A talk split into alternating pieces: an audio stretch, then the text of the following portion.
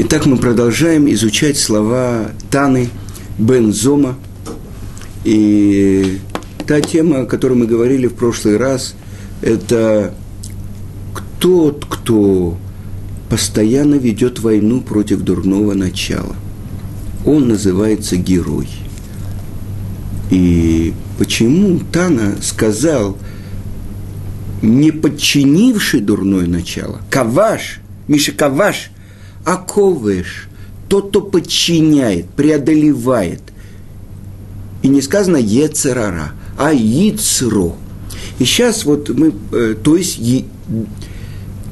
его дурное начало, скажем так, переведем по-русски. Так э, почему не убивший дурное начало, не победивший дурное начало? И объясняет это э, Э, то, что написано в Талмуде, что объясняет это э, Роши Шива Мир Равхайм Шмулевич за царь. Что он говорит?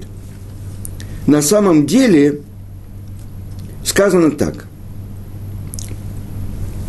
Кто называется героем, тот, кто побеждает, преодолевает дурное начало, а не победивший.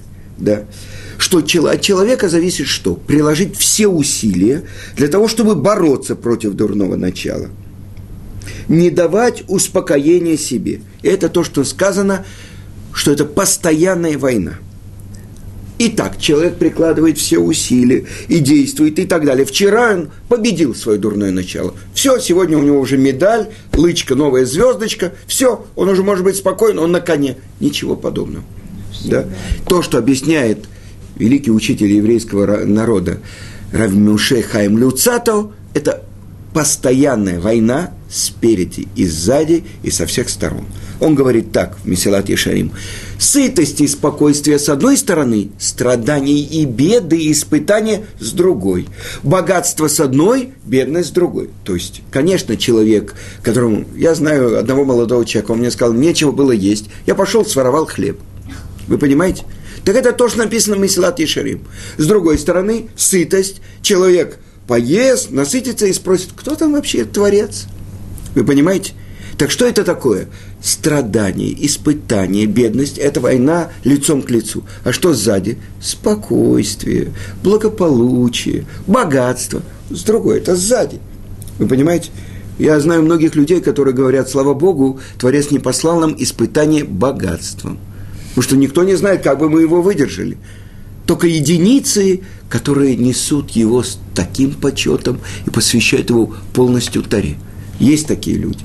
И это великие люди, потому что это испытание великое. Хорошо. Так что он говорит? Даже если человек прикладывает все усилия, написано так в трактате Кедушин Вавилонского Талмуда, «Ильмале кадош баруху азро эйно яхоллу». Если бы Творец не помогал ему, он бы не смог.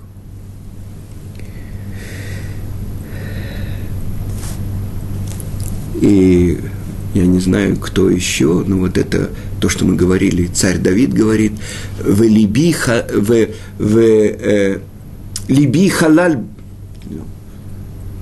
халаль балиби. То есть он сделал свое сердце как Пустое. пустоту, ну то есть нет, как нету личных желаний. Мои ноги приводят меня куда? В бейт мидраш. Вы понимаете, это великая победа. Но с другой стороны, постоянно обновляется дурное начало против человека. Единственный человек, как мы говорили на предыдущем уроке, с кем, с кому, имени которого присоединил Творец свое имя, только Ицкак Авин. Да? Так вот, если Творец не помог бы, человек никогда бы не мог спастись от дурного начала. Он должен воевать изо всех сил, с, со всеми силами своей души, и только благодаря этому Творец ему помогает побеждать, а не победить дурное начало. Тогда в чем же назначение человека? Прикладывать усилий – стараться в этой постоянной войне. А подчинение дурного начала – это только в руках у Творца. человек прикладывает усилия, Творец ему помогает.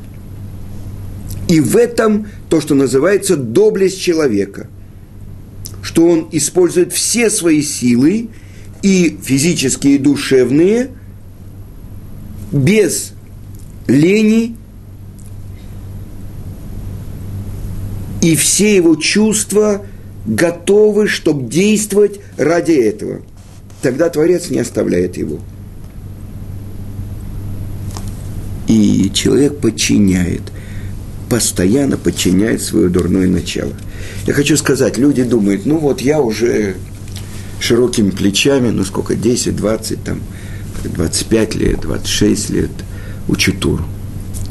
Ну все, мне-то что, я уже это, Ецер там, Ецер сям, а я посередине. Да, вы понимаете, что такое. Я хочу вам привести пример, то, что я слышал от Гаона Равмыши Шапира, чтобы только понять, с каким врагом мы имеем дело. И он приводит пример из Торы, что когда впервые открывается Моше Рабейну Творец в кусте, который объят пламенем и не сгорает. И обращается Творец, постепенно сказано, как растет пророческое уровень самого большого пророка, который был в мире.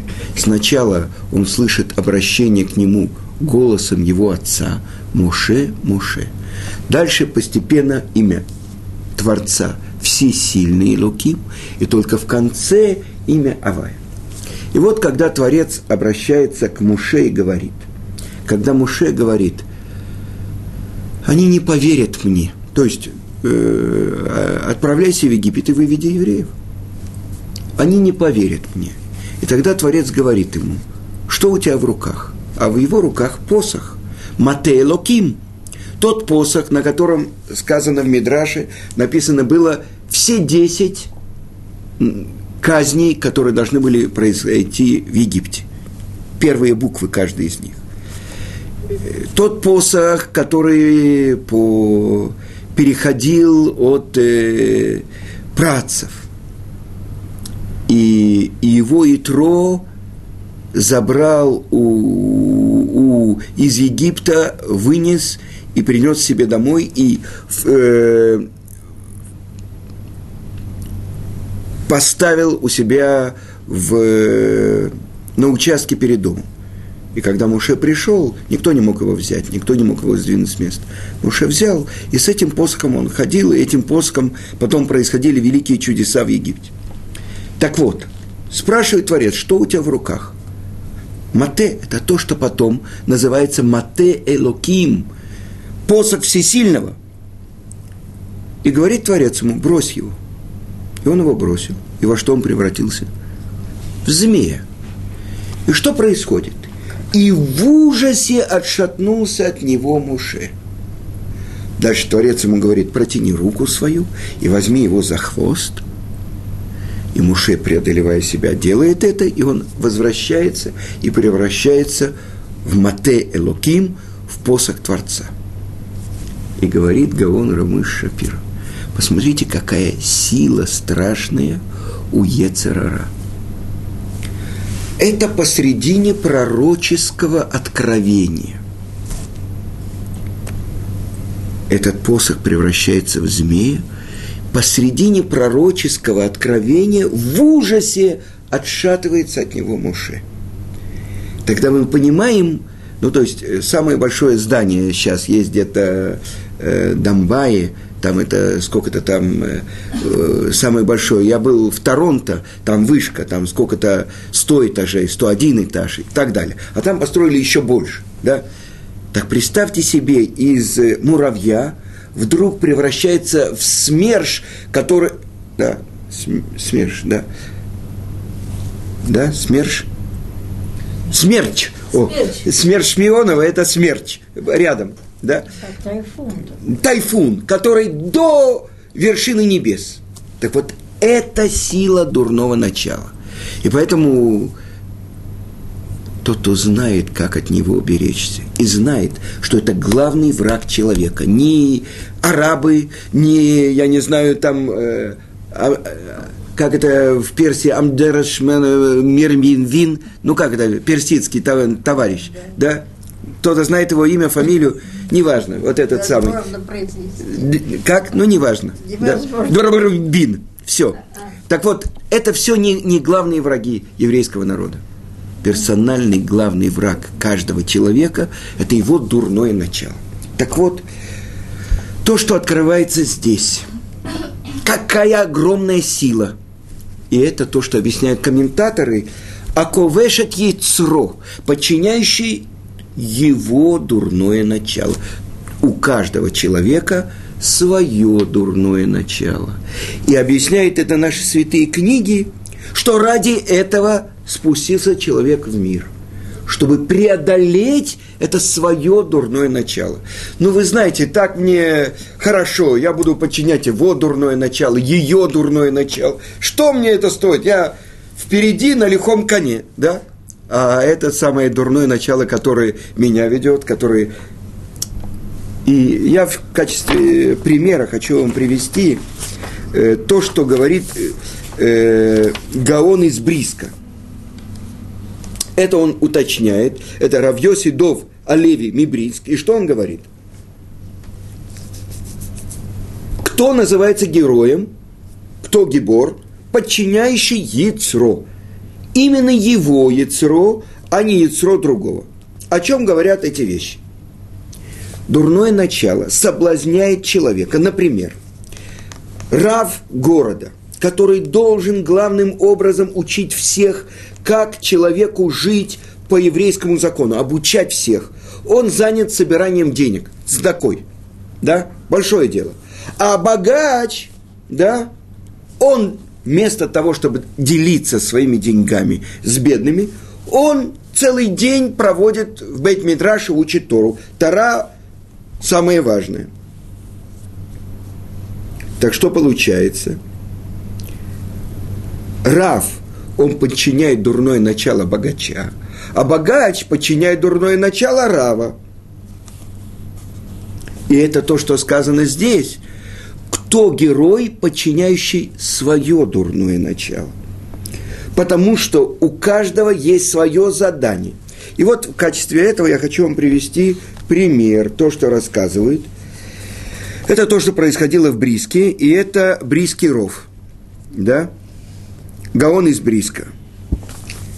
Ночь Йом-Кипура. После молитвы остаются какие-то считанные люди, что всю ночь плакать и произносить псалмы царя Давида. Да. И среди них оказался один богач города, который никому копейку не давал.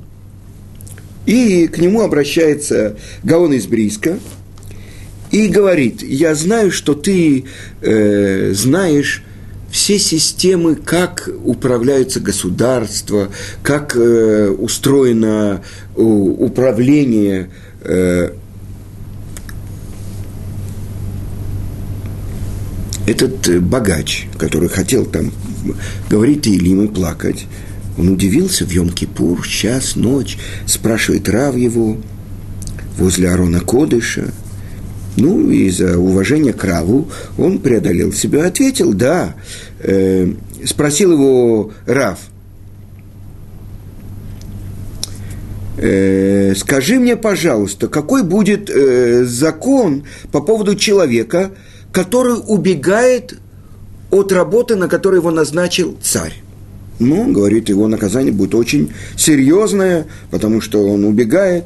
Хорошо, продолжает Рав и говорит, а, а тот, кого уже назначили на какую-то работу, его наказание какое будет? Он говорит, будет больше. Хорошо. А если кого-то назначили в армии, чтобы он был в пехоте, а он сам добровольно перейдет и захочет пойти в конницу или в артиллерию, что будет? Его наказание еще больше будет. Э, никто э, в армии не потерпит, чтобы добровольно переходили из одного рода войск к другой. Да. как э, э, у каждого рода войск свои одежды и так далее. Что это такое, каждый будет по своему желанию менять.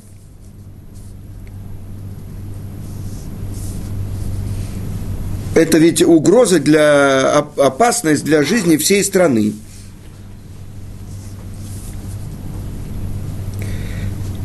Простите, Раф, сказал этот богач, да. Но для меня это удивительно, что в этот святой день э, вместо того, чтобы мы немножко говорили Таилим и просили у Творца, и плакали, чтобы э, возможность найти какое-то хотя бы оправдание всем нашим делам, э, вы задаете такие вопросы. И ответил ему Гаон из Бриска. Не думай, что в этот святой день я пришел, чтобы с тобой беседовать просто так, о политике, об управлении и так далее. О пустых вещах. Я хотел только тебе показать, что ты тот человек, который убегает из одного рода войск в другой.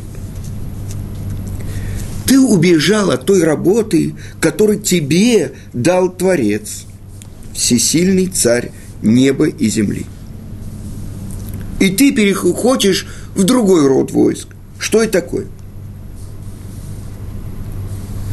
У тебя есть особенное задание. Тебе Творец дал большое богатство.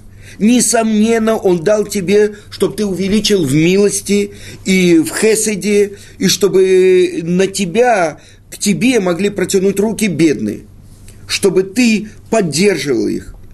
Это твоя задача. А ты от этой своей роли бежишь. И в ночь Кипура ты, чтобы спастись от наказания с небес, ты переходишь э, в отряд кого?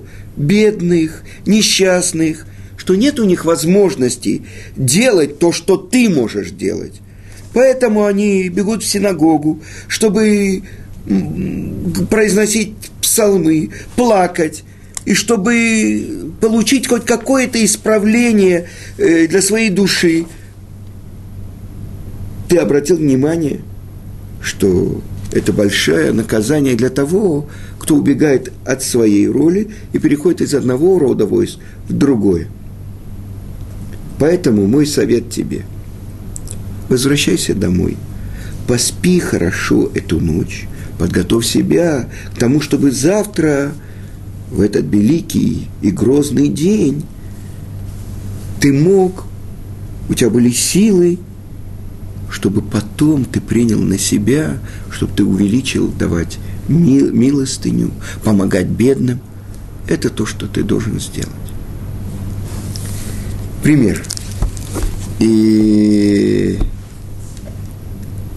это начало. Почему-то сказано так что сначала мудрец, потом герой, а потом богач. И из этого учат многие мудрецы порядок дня человека. Чтобы ему заработать, что он должен? Сначала он должен поучить Тору, преодолевать свое дурное начало, и тогда он может разбогатеть. То есть есть общее правило. Задает вопрос такой ученик великого Ария Кодыша Равхайм Виталь. Почему впрямую в Торе не написано, что запрет на плохие качества, на гнев, на зависть и так далее? Почему впрямую Тора не говорит об этом? И он объясняет, что тот, кто не преодолел эти свои дурные качества, это то, что мешает ему быть получателем Торы. А если он не получает Тору, то Тара к нему не обращается. Так есть общее правило. Сур мира веасетов. Отодвинься от зла и делай добро. И в качестве примера я хочу вам привести, вы знаете, в Тунисе была очень серьезная еврейская община. И вот э, Гаон Раби Йосиф Сисо Акоин. Он был заместителем главы всех раввинов Туниса. И вот однажды он посетил один город, еврейскую общину, и остановил первого прохожего еврея и спросил у него, скажи, как у вас в городе соблюдают Тору и заповеди? Тот ему ответил, ой, Рав, у нас все, слава Богу.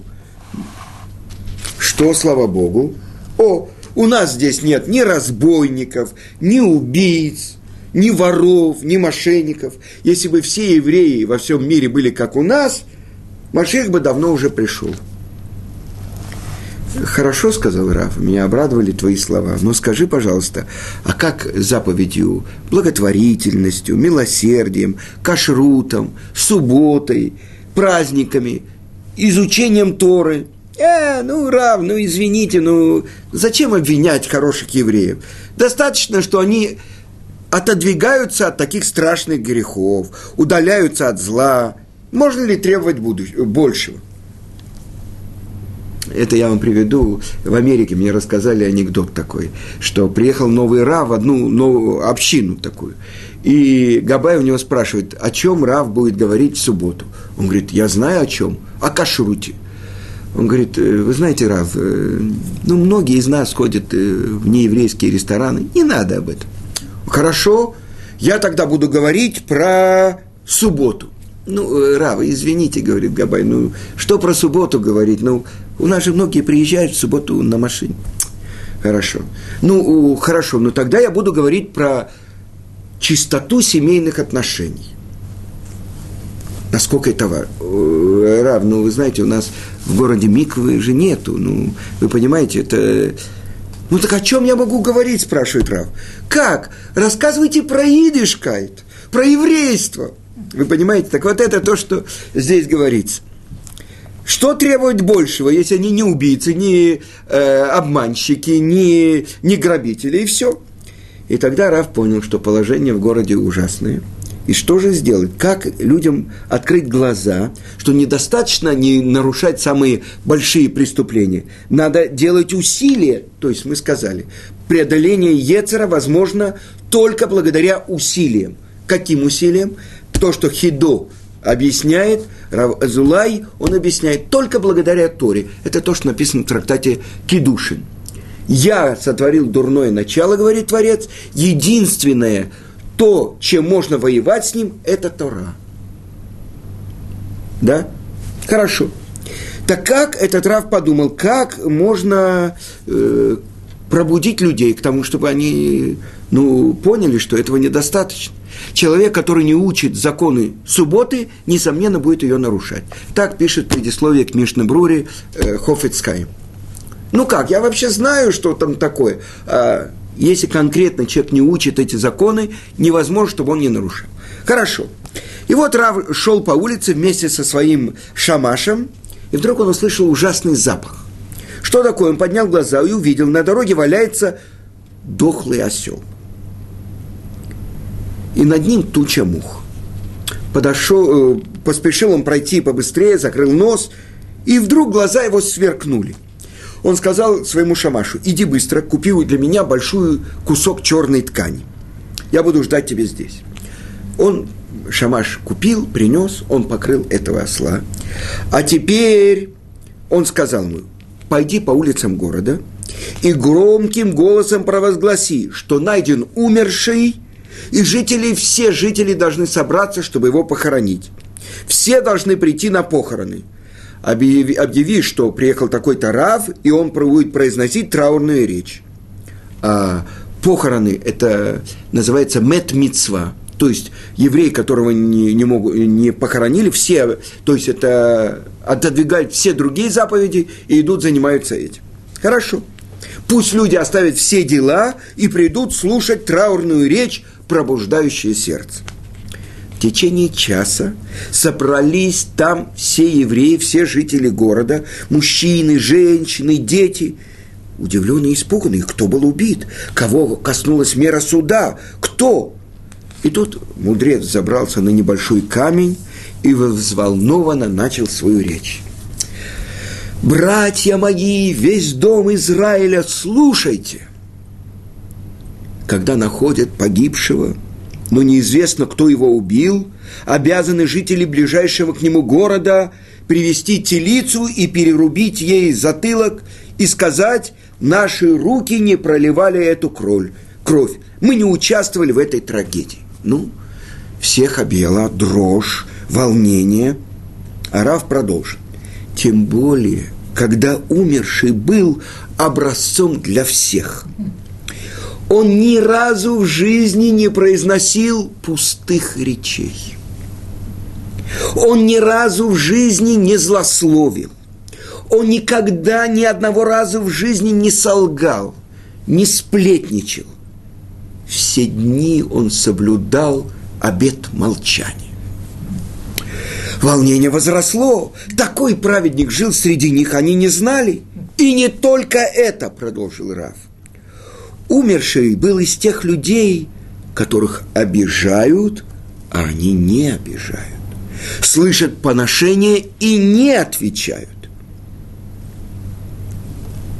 В отдалении от удовольствия этого мира не было ему равного.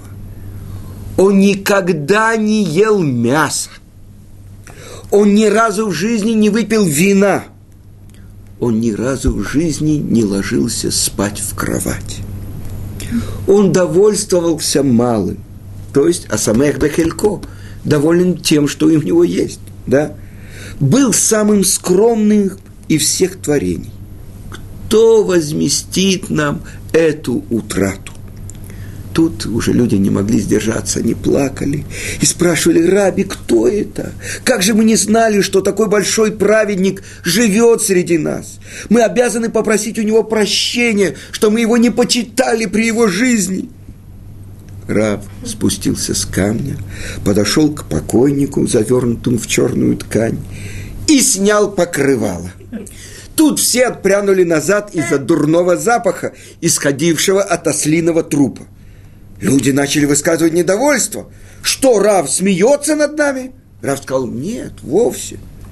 Все достоинства, о которых я упоминал, были присущи этому животному при жизни. Он был скромным и много страдал, оберегал свой язык от злословия и удовлетворялся малым. Он исполнял полностью заповедь «Сурмира, удаляйся от зла» до последнего дня своей жизни. Однако, несмотря на все это, он оставался ослом. А почему? Потому что он не сделал ничего из продолжения этой строчки. Сур мира васетов. Отодвигайся от зла и делай добро. Он не учил Тору, не исполнял заповеди, не проявлял милосердия. Недостаточно воздержаться от грехов. Необходимо добавить исполнение заповедей. И это то, что здесь говорится. Зачем я привел эту историю про этого раба? Это мне она очень понравилась, потому что это приводится из Маяна Шаво. Это история, настоящая история про Иосифа Сиса Акоина – заместителя главного э, равина Туниса. То есть, э, вы понимаете, что есть такие вещи, которые оказывают, э, выводят человека из рутины его жизни. Объясняет Хазон Иш. Человек должен вывести себя из рутины жизни, чтобы обрести настоящую жизнь как бы мы все делаем, мы утром надеваем твили, мы говорим шма, мы на тела это ядаем, делаем. Э, Рав Шимшин Пинхус Зацаль, он говорит, я вот эти ниточки ношу всю жизнь. Я уже даже забываю, что они на мне. Вы понимаете? Ну, то есть утром, ну что, есть майка, есть это, все. Кипа, ну как же, без кипы, что? Вы понимаете? То есть человек действует как автомат. А для того, чтобы бороться со своим личным дурным началом, ковеш эт яцро, человек должен быть прежде всего зрячим и понимать, что ради того, чтобы это преодолеть, он пришел в мир. Каким образом можно преодолеть? Только используя тот рецепт, который дал Творец – Творец говорит, я сотворил дурное начало, я дал единственное противоядие против него – Тора. То, насколько силы я не отдаю моему дурному началу, я отдаю его доброму началу. И это то, что сказано, полюби Творца Всесильного твоего в Шма Исраэль. Бехолле ваваха. Не сказано либха, не сердцем, а двумя началами сердца. Поэтому я должен и до, дурное начало подчинить так, чтобы он служил доброму началу. Но это уже тема следующего урока.